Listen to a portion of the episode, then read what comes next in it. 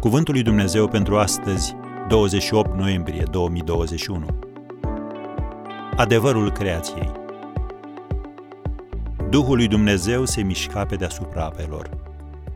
Geneza 1, versetul 2.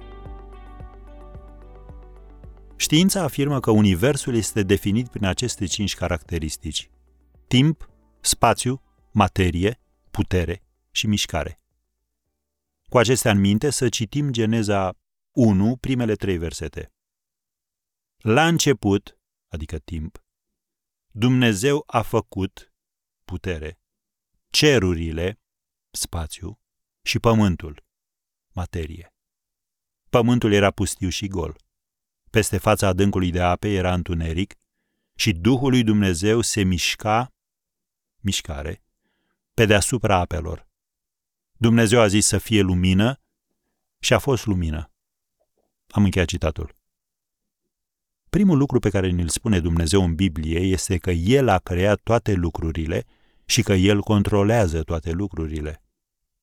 Iată acum trei citate extrase din cunoscute reviste și ziare. Primul.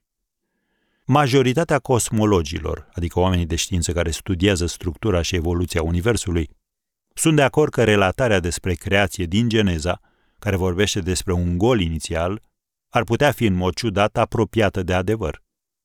Revista Time Al doilea citat. Universul a luat ființă printr-o explozie bruscă. Atunci, Big Bang-ul este o asemănare ciudată cu relatarea din Geneza. Jim Holt, autor de scrieri științifice, în The Wall Street Journal. Și al treilea citat. Noile descoperiri științifice despre supernovă, explozie stelară puternică, găuri negre și Big Bang le sugerează oamenilor de știință că există un proiect grandios în univers.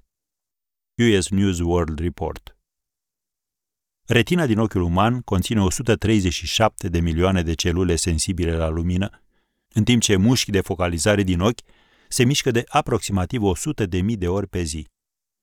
Și ce să vezi, tocmai Charles Darwin scrie în cartea sa Originea speciilor prin selecție naturală următorul lucru.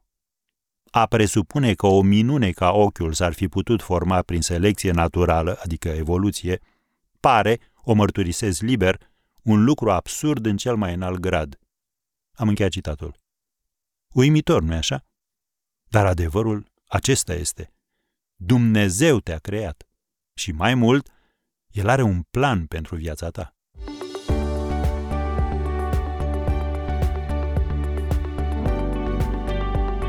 Ați ascultat Cuvântul lui Dumnezeu pentru astăzi, rubrica realizată în colaborare cu Fundația SER România.